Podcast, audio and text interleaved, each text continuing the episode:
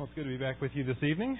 And uh, if you hadn't noticed or hadn't heard, my family in the back there, most of them in the back, uh, I'm sure you'll probably hear them at some point during the service. Um, my wife Nicole, my eldest Landon is 12, just started junior high this year. My daughter, 8 or 10, I'm sorry, burying her face in her hands back there. Uh, then Dalton is is 8, Owen is 6, and Darren is almost 5. Hi, buddy. All right. Okay. So, there they all are. I don't expect you to remember all the names. The easiest way to keep them straight is just to think LA Dodgers. Landon, Auburn, Dalton, Owen, Darren. But they're in similar straits to the Tigers. They're out of the playoffs, so I don't know why I brought that up. How many of you know someone who is totally incompetent? I'm talking about people who think they are good at something when they're really not. Maybe they're trying out for a choir and they can't hold a tune, or or perhaps they keep on telling jokes that aren't funny and nobody laughs but them, and yet they think of themselves as funny people. These are these are what we mean by incompetent, and probably we can all think of somebody in that fits into that category. Uh, perhaps it's uh, someone like the mother who called the poison control center to report that her daughter had been eating ants not the relatives that are married to the uncles, but the little critters that make hills in the dirt. And maybe you have relatives that do that too. But she was eating ants, and the mother got worried and called poison control. Do I need to take her to the emergency room? They said, No, no, no, no, you're fine. She, she won't be uh, harmed in any way by the ants. The mother was very relieved, and she said, Well, you know, I did feed her some ant poison just to make sure that the ants would be dead. At which point they changed the story. Please bring your daughter into the emergency room right away. Okay, that'd be an example of someone who is incompetent. Or, or perhaps another example, a man by the name of McArthur Wheeler. Back in 1995, he robbed a couple of uh, Pittsburgh area banks uh, in broad daylight, no visible attempt at disguising himself whatsoever. And so they put the videotape on the 11 o'clock news, and within an hour he was arrested. And as the police officers are showing him the condemning footage, he just kept muttering to himself, But I was wearing the juice. I was wearing the juice. And somehow he had gotten the idea that if he rubbed lemon juice on his face, he would be unrecognizable to video cameras.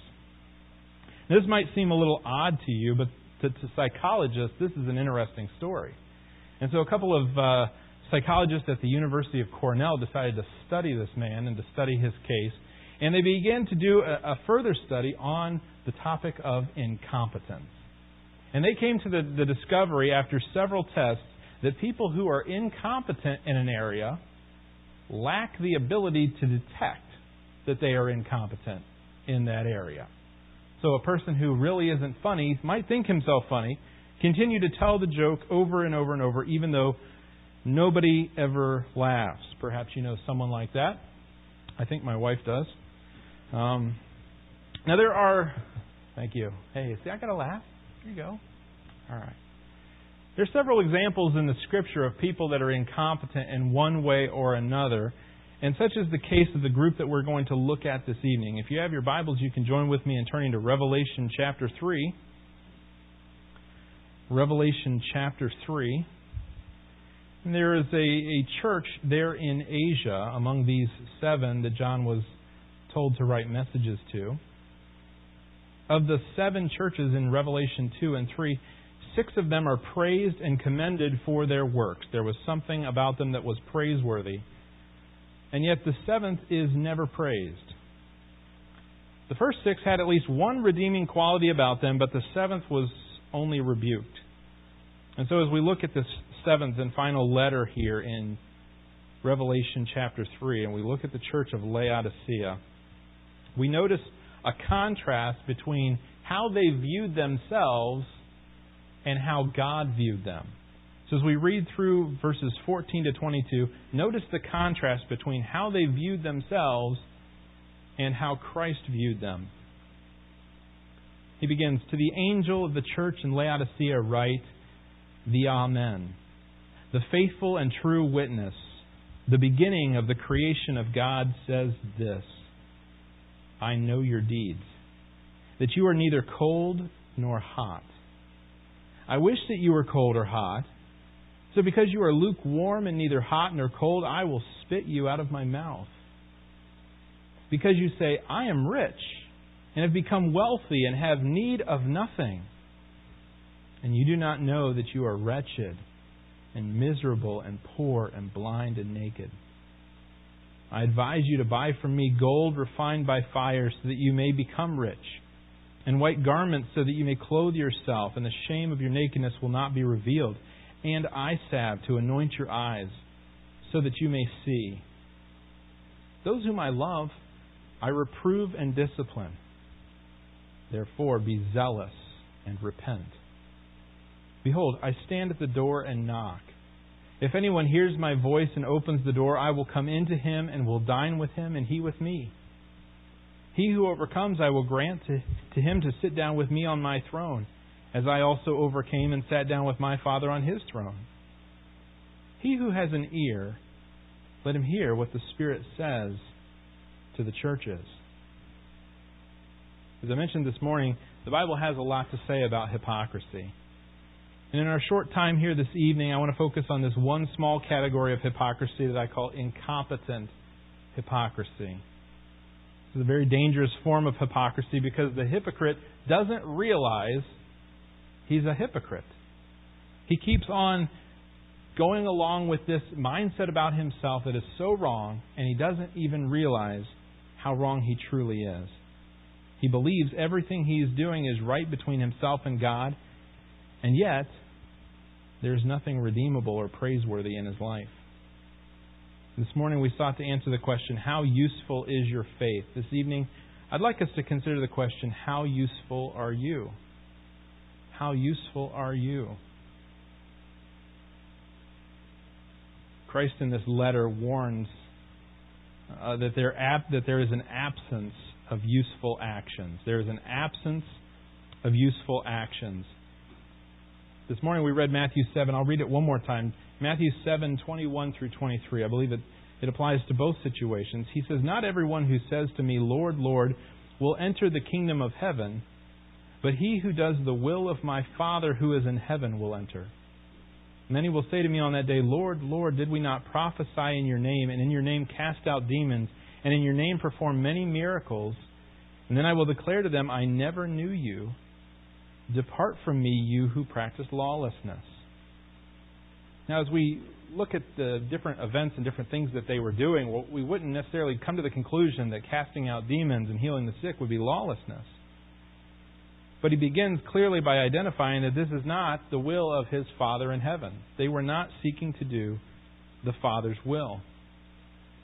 This morning we, we studied a group of people who thought they all they needed was to claim faith. They didn't have to do any works. Well, this, this church in uh, Laodicea, they were doing works, but they weren't useful at all. They were not according to the will of the Father. And just as Christ warned the people uh, listening to the Sermon on the Mount, he also warns this church of Laodicea, and by extension, all of the churches today uh, who ever have ears to hear. These were incompetent hypocrites that did not have the relationship that they believed they had with the Father. So before anyone has a chance to ask, what gives Christ the right to assess this church?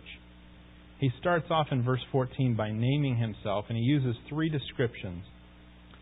He says, To the angel of the church in Laodicea, and again, um, if you're not familiar with this section, he's writing these seven letters to seven churches. John is uh, exiled on this island of Patmos. And, and as messengers are coming from these churches, he is giving them these letters that the that the Spirit has given to him, that Christ has dictated to him. And so the angel there, the word, the Greek word angel or angelos, uh, just means messenger. And so he's writing to the messengers that come from these churches. And so to this messenger in Laodicea, he writes this the Amen, the faithful and true witness, the beginning of the creation of God, says this. He lays out his credentials, first of all, as the Amen the Amen. This is a, actually a Hebrew word that they just kind of carried over into Greek and we carry it over into English. It would be similar to uh, how we, we take the French word deja vu. We don't translate it, we, we kind of know what it means, but we just use the French word. And so the Greeks would just use the Hebrew word, and now we just use the Greek and Hebrew word amen. But it, it literally means truth, or so be it. And it refers to something that is firm, fixed, and unchangeable. In a world that's plagued by shifting standards, it's reassuring for us to look to an ultimate standard of truth and recognize that He is fixed and unchanging. He also makes himself known as the faithful and true witness. And so he was able to accurately assess their spiritual condition even though they were deceived about it. And, oftentimes we can be deceived about our own spiritual condition, and, yet he is the faithful and true witness. He's referred to as the faithful witness in chapter 1. And when he comes on the horse in chapter 19, he is called the faithful and true. And so these are characteristics of him that go to his core that he is faithful and he is true. And when he takes the stand to give testimony, it is unbiased and unprejudiced. And he tells us who we are and what we've done. He also calls himself the source or the beginning, the origin of the creation of God. And it's uh, this word is, is translated multiple ways. It's translated as ruler in chapter 1, verse 5. Uh, we see it showing up in Ephesians when he's talking about angelic beings, and he talks about the rulers of the darkness of this world. So it has this idea of rule. It also has the idea of being a beginning, as in the first, or as the origin or the source.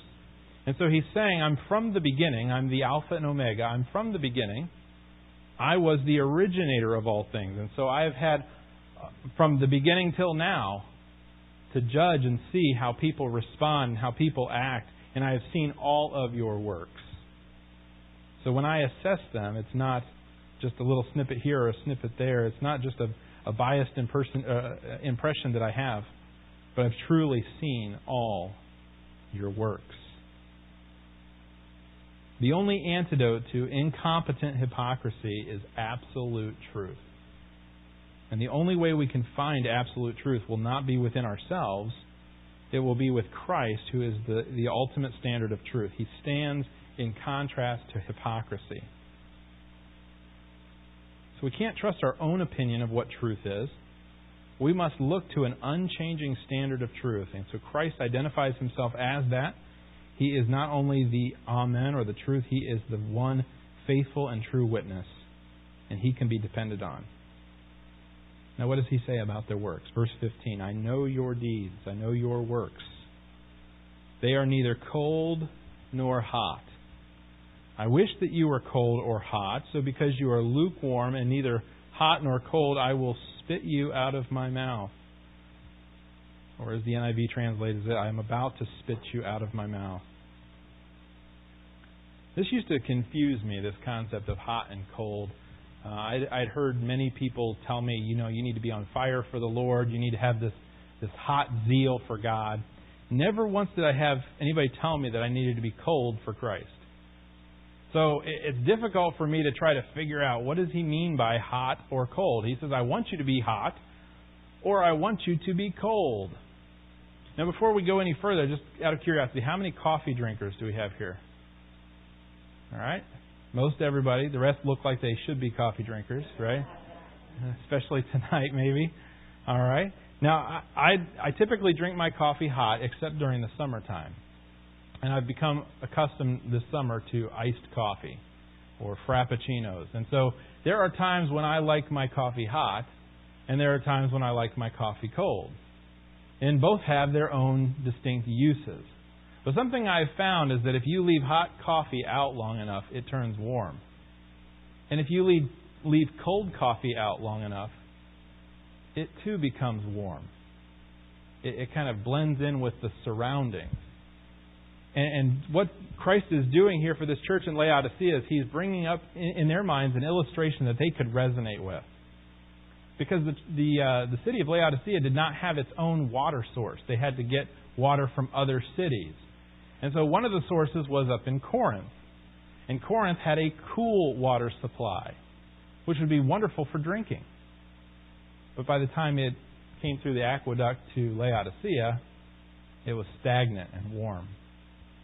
There was another place, Hierapolis, that wasn't too far away, and they had hot springs, which were wonderful for medicinal value.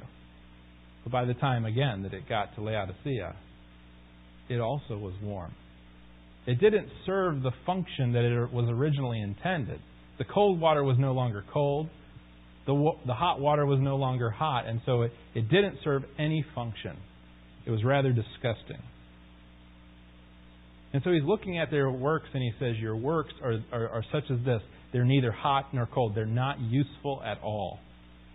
Your works are useless. Just like the faith that we talked about earlier this morning. The faith that doesn't have works is useless. Well, he's saying your works are useless. They're neither hot nor cold. And because of that, I will spit them out of my mouth, or I will spit you out of my mouth. Now, he's not saying that he is doing it right now, but it, it, he's giving the indication that he's about to. He's on the verge, and we're going to get that sense of, of, of nearness of a decision later on in the text as well. One commentator wrote it this way Some churches make the Lord weep, others make him angry. The Laodicean church made him sick because none of their works were useful. Rather than keeping a passion burning for Christ, they had adapted to their surroundings and had become complacent and useless. And how, how easy that is for us to do as well. How easy it is for us just to fit in with our surroundings and, and allow the culture to change us and to, to push us in a direction that we wouldn't necessarily want to go in. And rather than keep our zeal for Christ, we just take a back seat. We just let the world kind of wash over us. Christ says that is useless. It makes us useless to make peace with the world and ignore Christ. We must not compromise this will of God to accommodate our lifestyle or to seek to make friends in the world. Well, not only is there an absence of useful actions, but there's also an absence of proper values. There's an absence of proper values. Notice in verse 17 and 18. He says, Because you say, I am rich, and I've become wealthy, and have need of nothing. That's their assessment. Here's God's assessment. And you do not know that you are wretched, and miserable, and poor, and blind, and naked. Now, this stands as somewhat of a contrast. There was another church he wrote to called Smyrna, and they were financially poor, and yet he says, spiritually, you're rich. The flip side is, is Laodicea. They were materially wealthy, and yet he says, You're actually bankrupt. You don't have anything of value. And so, another part of this incompetent hypocrisy is their failure to recognize their real condition. They thought they were rich, they thought they were healthy, they thought they were independent. And they had reason to believe this. Now, Laodicea was right in the middle of two different types of trade routes. Two main roads came through the city, and so they had lots of commerce. Because of that, they had set up a, ba- a big bank. And so their, their banking was second to none. It was well known throughout the Greco Roman Empire. And so if people wanted a, a good bank, they went to Laodicea. They had lots of money. They also had a, a special kind of wool that was very soft and it was dark. It was a black wool. And they were, they were very famous for this. And so they would make clothing with this black wool, and it was very popular, and they would sell it around, and as the traders would come through, they would do good business. They also had a, a uh, spiritual culture of, of this um, God of the Valley religion, and they had they had this medicine that they had devised that was, was somewhat of an eye salve. And so they had not only commerce, but they also had this this wool, these textiles, and and then they also had this medicinal thing, this uh, this eye salve. And so they said, we're healthy, we're wealthy, we've got everything we need, we're all set. And Christ says, no, no, no, you're you're missing the whole point because what you have is worthless, it's useless. In, in, in truth, you're not rich, you are poor. In truth, you're not healthy, you're very sick. In truth, you're not independent, you are very much dependent, and you don't realize it. So, from the physical standpoint, Laodicea was in wonderful condition, and spiritually, they were bankrupt. They made the mistake of associating their physical prosperity with their spiritual con- condition. You might recall Job's friends did the same thing. When Job was healthy and had all of his possessions, they thought he was okay, but as soon as he started to lose them, well, there must be something wrong spiritually, Job. Otherwise, this wouldn't happen. And there are people in our day today that associate God's blessing with material wealth. Well, I don't think Paul ever made that mistake. Right? Paul said, I've learned to be content in whatever state I am. I've learned to be hungry. Uh, I've learned to suffer need. And many of the disciples were, were, were very poor people. So it wasn't necessarily within God's plan for them to be rich in this life. In fact, true riches, he's telling them, is not found in physical wealth, it's found in spiritual wealth. And so he says to, to them, You are actually poor. You're blind. You're naked. And so I advise you to buy from me gold refined by fire so that you may become rich. They thought they had all the money that they needed in their bank. They thought with all their business that certainly they were well off, and he says, You're poor. Real wealth would be as if you bought gold from me that's been tried in the fire. Now, he just told them they're broke. How, how does he expect them to buy anything if they're broke, right? Uh, Isaiah 55 has a similar passage where he says, uh, Ho, everyone who thirsts, come to the waters. You who have no money, come buy and eat. Come buy wine and milk without money and without cost. Basically, they're, they're saying, You're dependent. You have to come as a beggar and request of this. And so, even though the church at Laodicea thought they were independent, God is showing them, No, no, no, you're very much dependent. And you need to recognize that you are dependent on me. You're dependent on me for what is truly of value this gold that has been tried in the fire. It was free from impurities. It represents the priceless riches of true salvation. Christ is not saying they could buy it because certainly they were poor in spiritual sense. He's telling them that they need to come and beg for this. They need to repent, as he says later. And so Christ offered the Laodiceans a pure, true salvation that would bring them into a true relationship with Him. Second, he advised them to buy white garments. Remember, they had the black wool, very popular, and so most of the city would have been wearing black wool. So this would stand out as a contrast that they were supposed to wear white robes, and perhaps we might think of, of the robes that the priests would have worn. However, in, in the, the end times, this represents, this white garment represents purity of faith and righteousness. And a white robe was something that they could not earn on their own. It was given to them on the basis of Christ's righteousness. And he said, You don't need your wool. What you need is righteousness. You need, you need the thing that symbolizes righteous deeds that always accompany genuine saving faith. Your black wool will not help you in the last days. Finally, Christ offered them eye salve to anoint their eyes so that they could see. And again, they had they had their own eye salve, and so they perhaps may have been confused and thought, "What's so much better about his eye salve that he's offering to us?" But the significance of it is not in the medicinal value of it to a physical person, but that of spiritual blindness that they possessed. You might recall when Jesus healed the blind, the one blind man, and he does it in stages. You know, he spits on the ground and puts the clay in the man's eyes, and he pulls it off. He says, What do you see? And the man who had been totally blind before says, I see men walking around like trees. And Jesus does another act, and then he can see clearly. And he does this to demonstrate to the disciples that they didn't fully understand his mission. Peter had just said, You are the Christ, the Son of God. And, and Jesus says, Well, I must die. And Peter says, No way. That's never going to happen. And Jesus says, You're spiritually blind, Peter. You only have in your mind the things of men. You need to have in mind the things of God. You're spiritually blind and you need to be totally healed of that. Christ is saying the same thing to the church at Laodicea. Physically, they weren't blind, but spiritually, they were totally blind. They were incompetent. They, they could not see how blind they truly were. They couldn't see how bad a, a circumstance they were in. And so he said, You need to be healed of this spiritual blindness. You need to come and beg of me that I'll give you spiritual eyesight.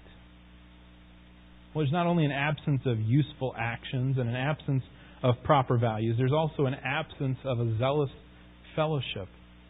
Notice with me verses 19 and 20. He says, Those whom I love, I reprove, and discipline. Therefore, be zealous and repent. Behold, I stand at the door and knock. If anyone hears my voice and opens the door, I will come into him and will dine with him, and he with me. They didn't have a fellowship with God, a true fellowship with him, because they probably were not even believers. They didn't already have their white robes of righteousness. They did not already have their gold tried in the fire. And he says to them, Those whom I love I reprove and discipline. This is, the, this is what I do to those whom I love. And I'm not doing that to you right now. So therefore, be zealous and repent. You need to repent. You need to come to me. Because we do not have a right relationship at this point, and I'm about to spit you out of my mouth. He also mentions standing at the door and knocking. And some have interpreted this to be uh, an invitation to them to open the door of their heart and allow Him to come in and, and save them. But remember, He's not writing this to an individual, He's writing this to a church. So, not the door of a person's heart, but the door of the church. He's saying, You've left me out. You don't recognize that I'm not even a part of your assembly. And so I'm knocking at the door so that you'll let me into your assembly, into the church and I will dine with you, and you will dine with me. And this, this word dine speaks of the evening meal. Perhaps Jesus is saying it's coming close to the time of judgment. The end is near. I'm about to spit you out of my mouth. I'm about to stop knocking at the door, and we are about to close up your church and remove your candlestick.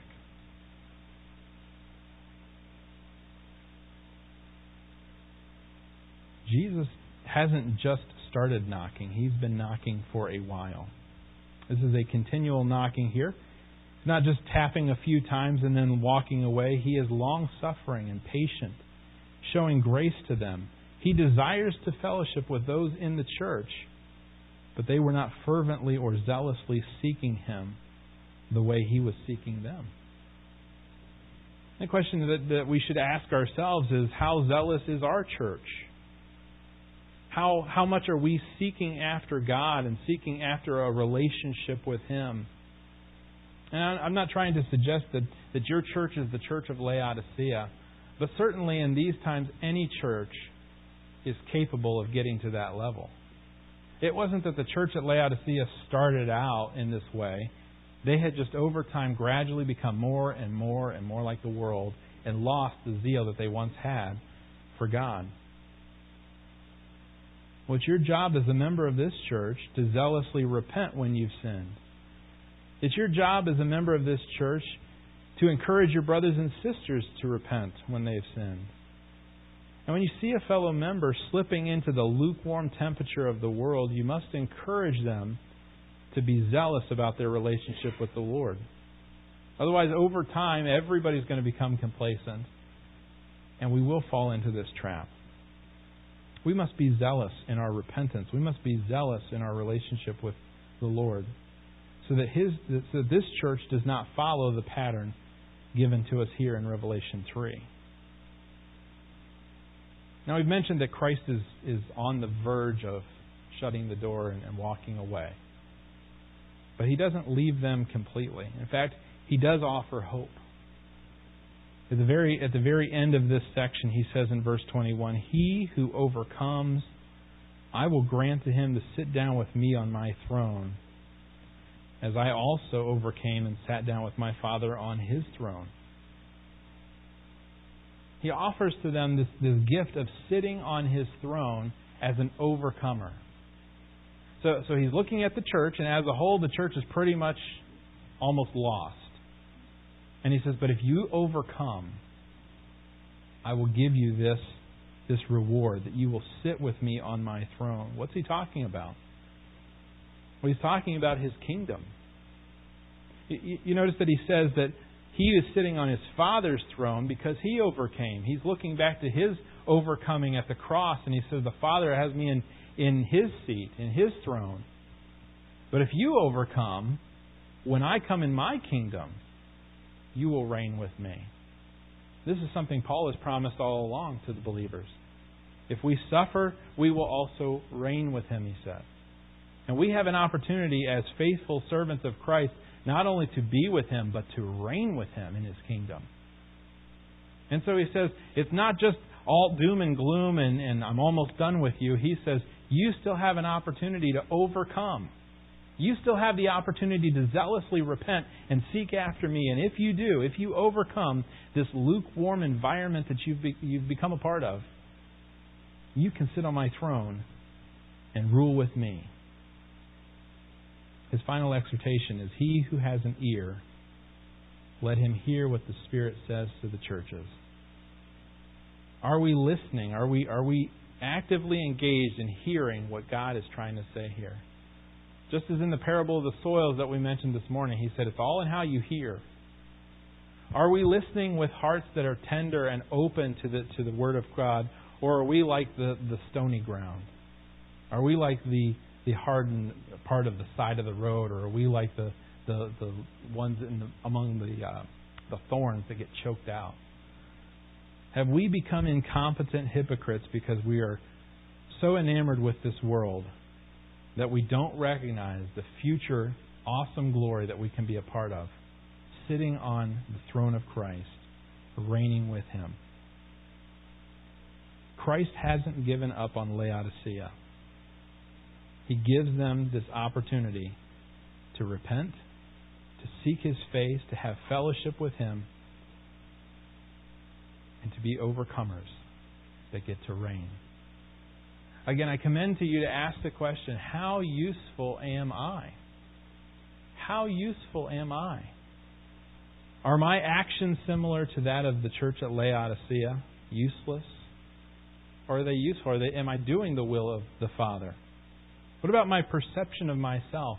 Am I looking at me the way God looks at me, or have I become you know, more enamored with the world and allow my uh, focus to drift away from the perfect standard, the one true and faithful witness? Do I have the fellowship, the proper fellowship that He desires to have with me? Or am I content to sit inside while He knocks on the door, asking to come in? These are issues that we should be wrestling with, we should be asking of ourselves, and we should be challenging one another with so that our church does not go the way of the church of Laodicea. We must be overcomers. We must be challenging one another. We must be praying for one another. We must be asking of Christ to give us that gold refined in the fire, to give us the white robe, to give us the eye salve to remove our spiritual blindness. And praying for that, not only for ourselves, but for everyone in this community. That we would not become like the church of Laodicea, we would become like the overcomers who get to reign with Christ. Let's pray. Father, this is a sobering reminder to us not only of the dangers that uh, so easy for us to, to fall into, but the fact that we so easily can become blinded to the reality of our circumstance to the point where we don't even recognize how far we've gone.